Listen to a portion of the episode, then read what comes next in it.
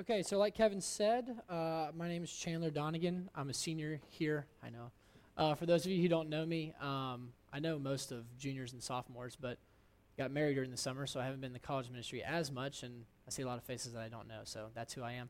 Um, graduating in December, like I said, I'll be going to Southeastern Seminary there to hopefully get to do this quite a bit more often.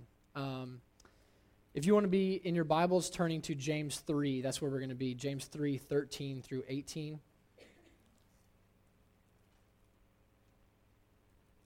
And while you're getting there, I'm just going to pray for us one more time before we go to the Lord. God, you are good.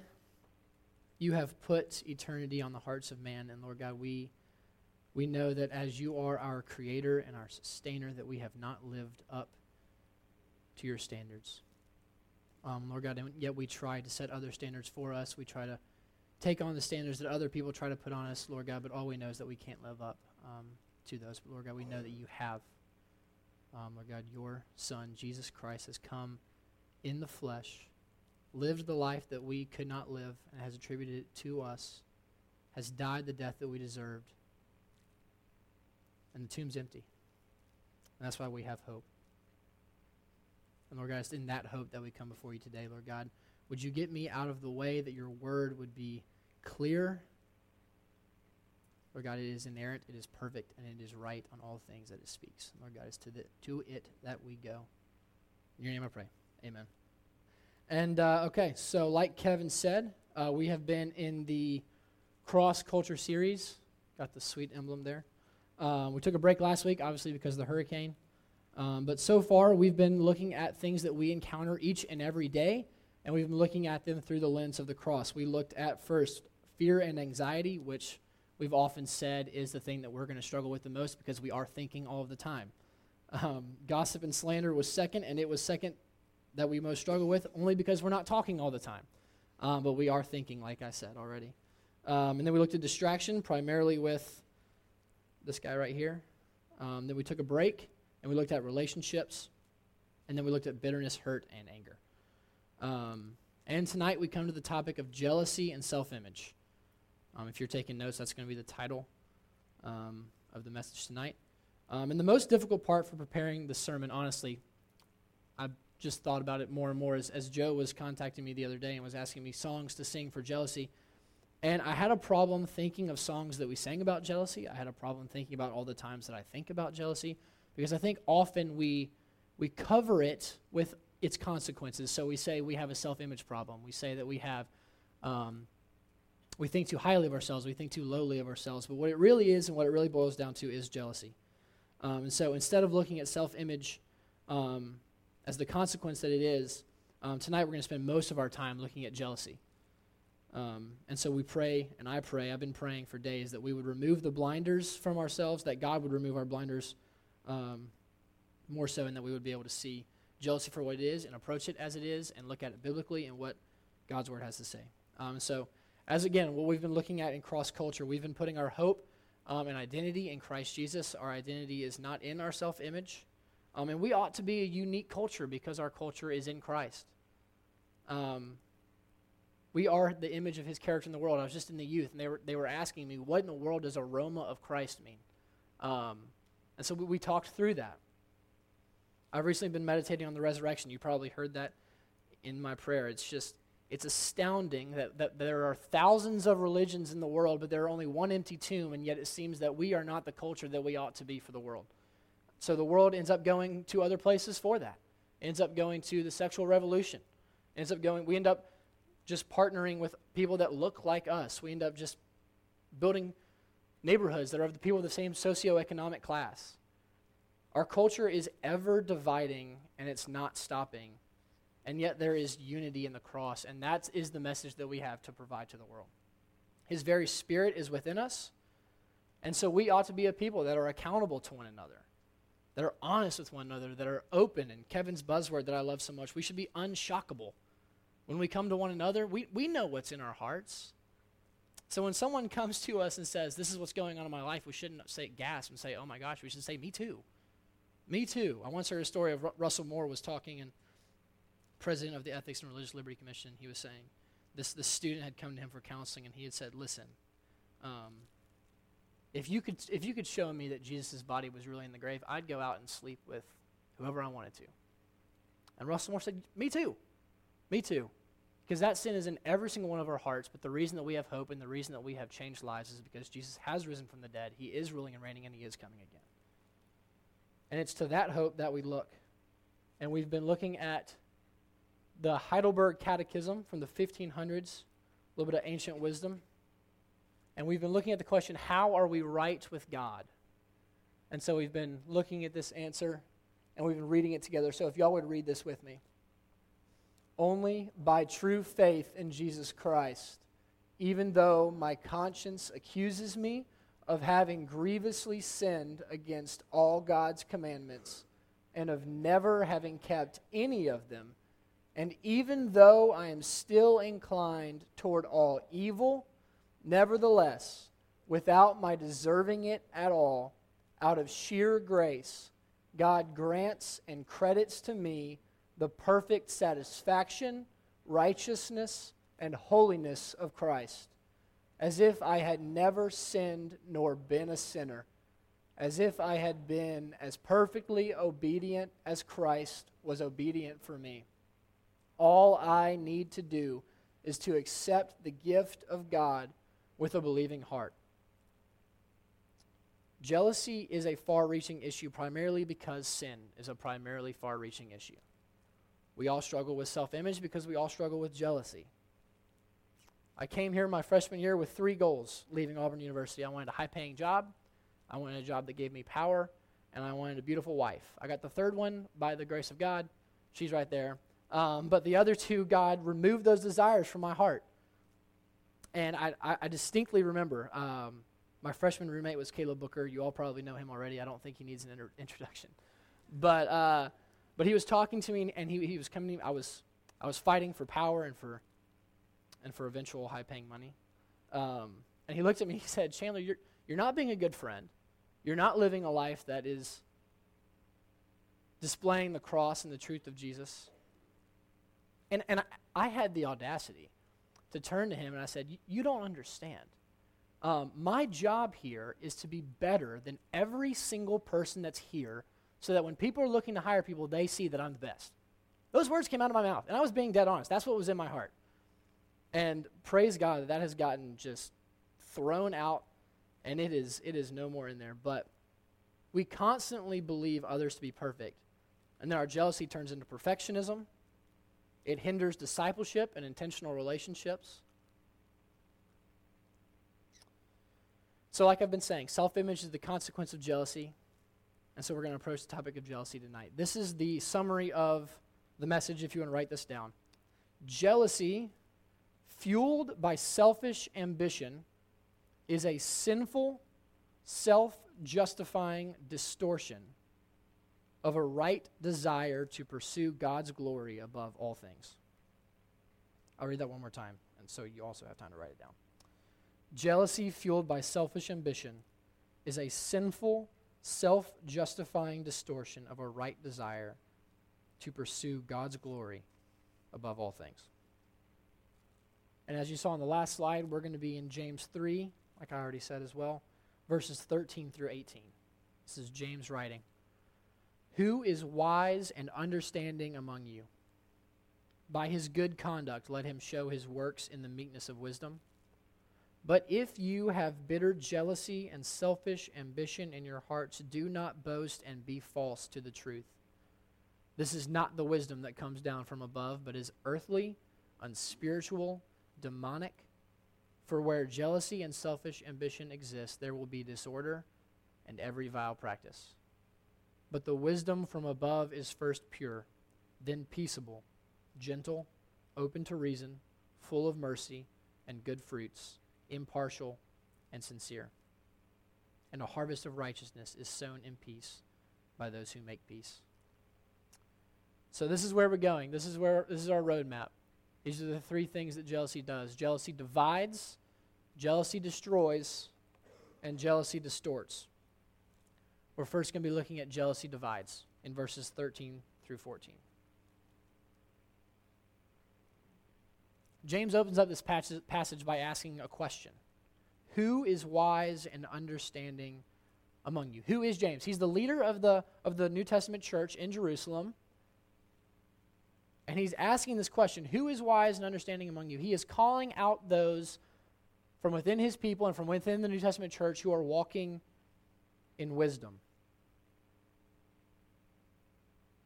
He then goes on to say, But his good conduct, by his good conduct, let him show his works in the meekness of wisdom. But if you have bitter jealousy and selfish ambition in your hearts, do not boast and be false to the truth. So he asks the question first who is wise? And then he goes straight to jealousy. But if you have bitter jealousy and selfish ambition in your hearts, he is using jealousy to divide between the wise and the unwise. If you've read James, you know this. He, he inherently does this already with works and, just, and salvation. He says, we're not, we're not saved by works, we're saved by faith. But if you don't have works, your faith does not exist that you claim to have. in the same way, he's doing it with jealousy right now. If you, you might claim to be wise, you might claim to be walking in wisdom, but if your heart is overcome with jealousy, you are not walking in wisdom. James knows that without the wisdom from above, the church has no hope of living out its calling in Christ Jesus. And our actions reveal whether we're walking in wisdom or not. He makes the, the direct connection. Don't miss that. Wisdom, whether we're in wisdom or not, is attached to jealousy.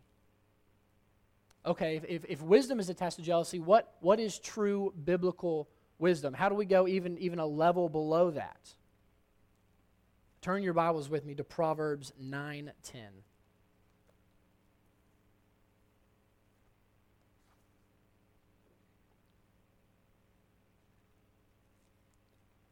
And here we're going to see that not only is he dividing between wise and unwise, he's dividing between those who fear God and those who fear man. This is Proverbs 9:10. The fear of the Lord is the beginning of wisdom, and the knowledge of the Holy One is insight. So logically think through that with me. Jealousy is attached to wisdom. Wisdom, biblical wisdom, is based on whether or not we are fearing God or we are fearing man. The Word of God is clear that true wisdom not only comes from God, it is focused and centered on God, and it is revealed by how we live our life for God. This is a quote from perhaps one of the best books ever written outside the Bible, Knowing God by J.I. Packer. The kind of wisdom that God waits to give to those who ask Him is a wisdom that will bind us to Himself a wisdom that will find expression in a spirit of faith and a life of faithfulness. That's the wisdom that we're pursuing. And this radically changes the way that we view one another, primarily in our jealous tendencies. This is Jeremiah speaking. You don't have to go there, I'll read it to you. This is Jeremiah 9 23 through 24 for those of you taking notes. Let not the wise man boast of his wisdom or the strong man boast of his strength, or the rich man boast of his riches. But let him who boasts boast about this, that he understands and knows me. Those people around us no longer become someone to compare ourselves to, to place ourselves above.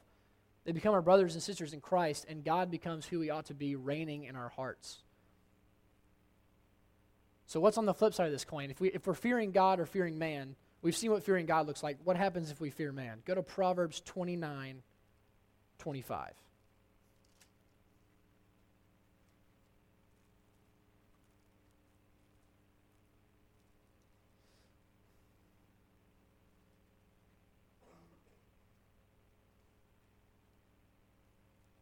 The fear of man lays a snare, but whoever trusts in the Lord is safe. Fearing man is one big giant trap that we all far too often fall into. Like I already said, we end up comparing ourselves to others. Others become the standard to which we try to live up to, focused on how we measure up. And not only that, but it drives a wedge between our communion with God and our relationship with one another. And that's where we're going next. Jealousy destroys. Not only does it show the condition of our heart, the condition of our mind, just like actions do where we are in relation to Christ, but jealousy destroys. And first, it primarily destroys our communion with God. In verse 15, this is not the wisdom that comes from above, but is earthly, unspiritual, and demonic. Demonic. If you thought that the word destroys was maybe a little harsh, I think James takes it to the next level. And he's very clear in what he's doing here with these three words. He's saying this is not what the people of God ought to be centered on. Look at the three words he uses earthly. What's the opposite of earthly? Heavenly. Unspiritual, as opposed to spiritual. Demonic, as opposed to angelic or divine. Jealousy fueled by selfish ambition is not to be found within the people of God. So it reveals our hearts, it reveals where our minds are, it destroys our communion with God and it destroys our fellowship with one another. We're often asking ourselves what the consequences of, what of, our, what of our actions, words, and thoughts will be. We don't have to ask that question for too long before James answers it in verse 16. For where jealousy and selfish ambition exist, there will be disorder and every vile practice. What does he mean by this? I, I think in part, J- James looked around him and saw what the consequences of jealousy were, he saw that it's people placing themselves above other people in their minds, and then it destroys the gospel centered community within the people of Christ. And this is not a new idea. This, we, we did not create elevating ourselves above other people. This was at the very beginning of time. Go to, go to 1 Corinthians 4 6. And we see it in the New Testament church here.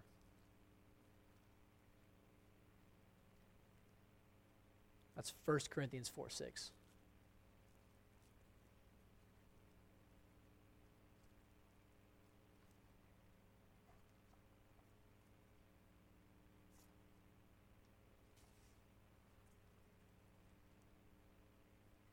I have applied all these things to myself and Apollos for your benefit, brothers, that you may learn by us not to go beyond what is written, that none of you may be puffed up in favor of one against another. When I was reading a commentary about what this verse was talking about, it was saying, and I, I see this in my own heart sometimes. They the, the people in the Corinthian church were using their discipleship lineage to put themselves above one another. They were saying, I, I heard it straight from Paul. I heard it straight from Apollos. I don't know where you heard the gospel, but that places me here and you here. It's the same gospel. And the fact that the people of God would be putting ourselves above one another does not reconcile with any of Scripture. And yet the problem is, I think, well, I talked about the beginning with the blinders that we have on our eyes. Modern culture continues to tell us that our problems stem from a lack of self confidence. That the problem is that we don't think highly of ourselves enough. That if you thought better of yourself, you wouldn't be doing those things. And the, the problem with that is first, it, it directly contradicts Scripture. And second, it makes us unable to rebuke those actions. Because what are you going to tell somebody who has too low of a self image of themselves? Like, pick yourselves up by your bootstraps? No, like that's, that's how they got there in the first place, is by failing and not recognizing that in our failure we can look to a wonderful Savior.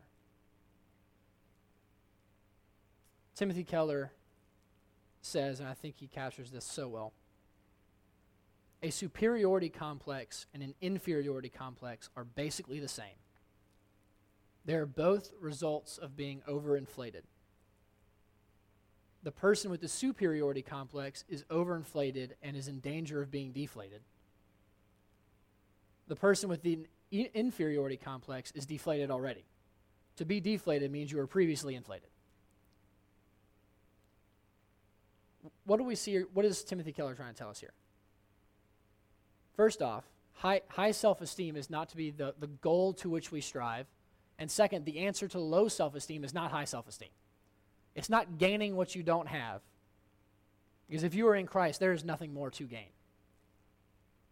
And we see this in the world. People are constantly striving and they are never satisfied outside of the gospel. This is, this is Madonna talking to Vogue magazine. I am quoting Madonna, yes. She said this to Vogue I push past one spell of fearing mediocrity and discover myself as a special human being. But then I feel I am still mediocre and uninteresting unless I do something else. Because even though I have become somebody, I still have to prove that I am somebody. My struggle has never ended, and I guess it never will. That is depressing. And I'm sure Madonna would love to hear this good news. That's coming up next. We, need to realize that not only do we not set our own standards, the standards have already been set for us. Not only do we not live up to our own self standards and the standards of others, but the standards that God has set for us have already been lived up to in Christ. And this is where primarily jealousy has become a distraction because it takes our eyes off of God. And that's our last point for this evening. Is jealousy distorts.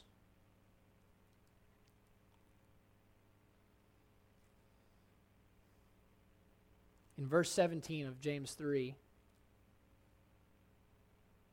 James says this But the wisdom from above, that's in contradiction to the wisdom that we've been talking about that's based on selfish ambition and jealousy, is first pure then peaceable, gentle, open to reason, full of mercy and good fruits, impartial and sincere. I don't know about you guys, but those, those sound like attributes of God. Because I don't know if you thought of this when you saw that the, the title was Jealousy and Self Image. I, to be honest, asked the question a little bit after already looking at this.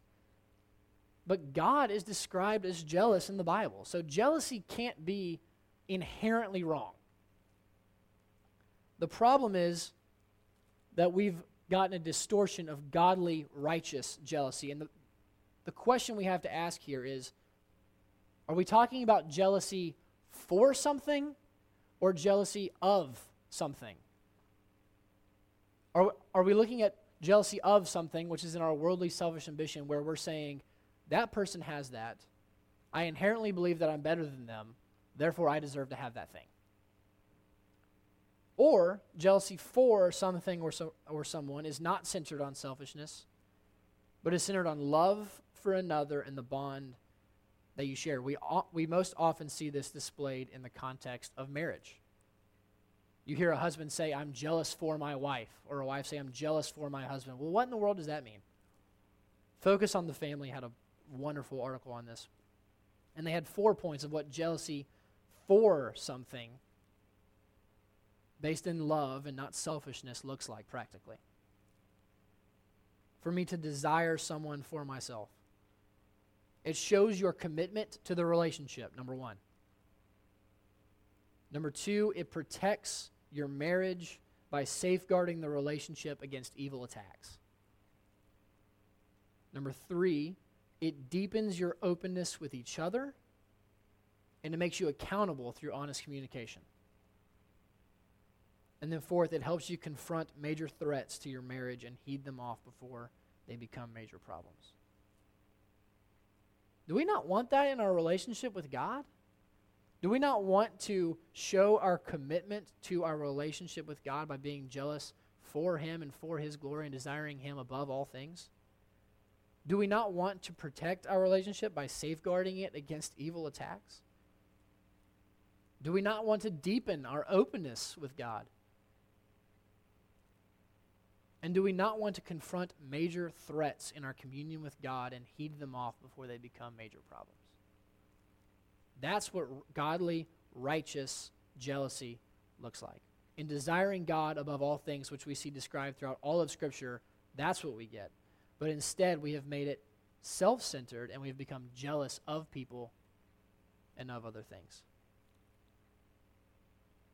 And then, second, it distorts our gospel witness. So, not only have we had the, the condition of our hearts revealed, not only has it destroyed our communion with God and our relationship with one another, it distorts jealousy within the Godhead and how we ought to be jealous for Him and for His glory, but it distorts our gospel witness. in verse 18 of James 3, where we've been this evening, it says, And a harvest of righteousness is sown in peace by those who make peace. How can we elevate ourselves above others when we think about our former depravity before we had Christ? You remember the, the quote I was just reading superiority and inferiority, inferiority complexes are both centered on the same thing self centeredness and placing ourselves above others. But the biblical worldview breaks this down from the very beginning. Not only are we fallen in Adam, but we each fell ourselves. We, we, are, we are doubly sinful.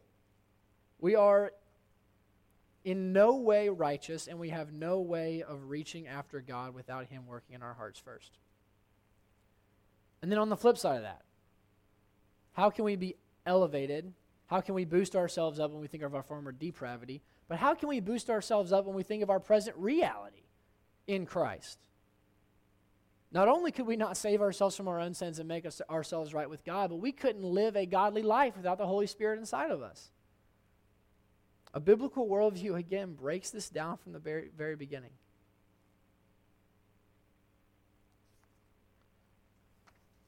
So we've looked at jealousy. James 3, James, goodness gracious. James 3, 13 through 18. We saw that it showed the condition of our hearts that it destroyed our communion and community with each other and God. And it distracts from righteous jealousy, distorts, excuse me, righteous jealousy and the gospel. So, practically, what does this look like? What are we going to do when we leave this place tonight? We need to realize, first off, that we're blind to our own jealousy, that we don't just have a self image problem. We then need to go pray for God to show us where jealousy reigns in our hearts and our minds. And, and if you're blind to that as well, which most of us are, we need to pray and we need to look toward look toward the relationships that seem to be on rocky ground. Because more often than not, relationships that are on rocky ground are because one of you is jealous of another, or one of you has placed yourself above another, and it's destroying your community with one another. This is what we ought to be praying for. C.S. Lewis in Mere Christianity talks about the essence of gospel humility is not thinking more of myself or less of myself. It is thinking of myself less. We need to stop thinking about ourselves as much and start thinking about the glory of God and how we ought to be spurring one another's on. Next, we need to pray for God to give us a greater desire for His glory above all things among the nations.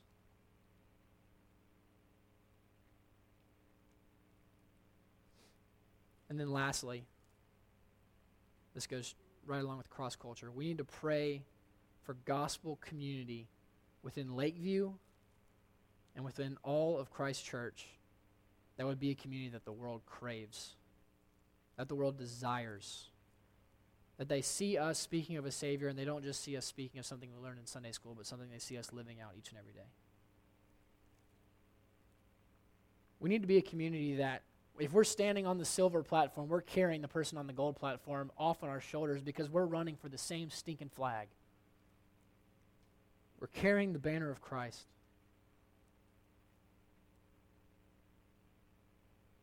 And perhaps the world would see that our sin has been nailed to the cross, that we're walking a new life with Christ, and that we're encouraging one another to faith and good works, living as we ought as the light of the world.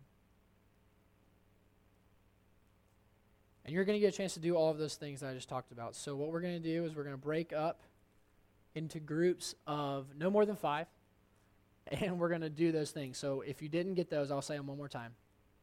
Pray for the blinders to be removed. Number one. Pray for God to show you where jealousy reigns in your heart and your mind.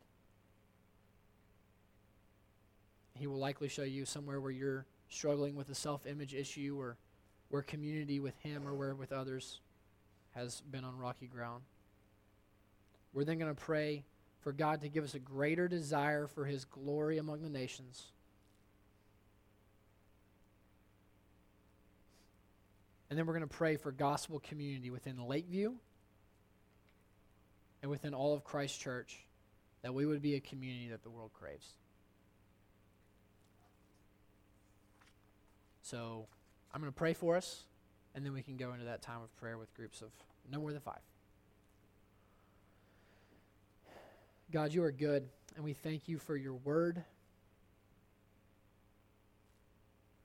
Lord God, I know that I didn't say all the things I wanted to say, and I probably said more than I should, but Lord God, we thank you for your clear, inerrant, perfect word and how it perfectly describes that we ought to be a people walking in fear of you, which is in direct contrast to the wisdom, the foolishness of the world, which is centered on self and on jealousy. And that, Lord God, where we find ourselves elevated above others, where we find ourselves with a deflated self image, Lord God, we know that we are inherently looking to ourselves for self justification. Lord God, where we ought to be looking is you. We thank you that your word is true. We know it's true because not only does the Holy Spirit testify to it through the word, the highest authority, but Lord God, we find you in it. Perfect, glorious, beautiful. So, Lord God, during this prayer time, I pray that you would open our eyes to see, open our hearts to desire gospel community that radically changes our spheres of influence here in Auburn and throughout the world. It's in your name I pray. Amen.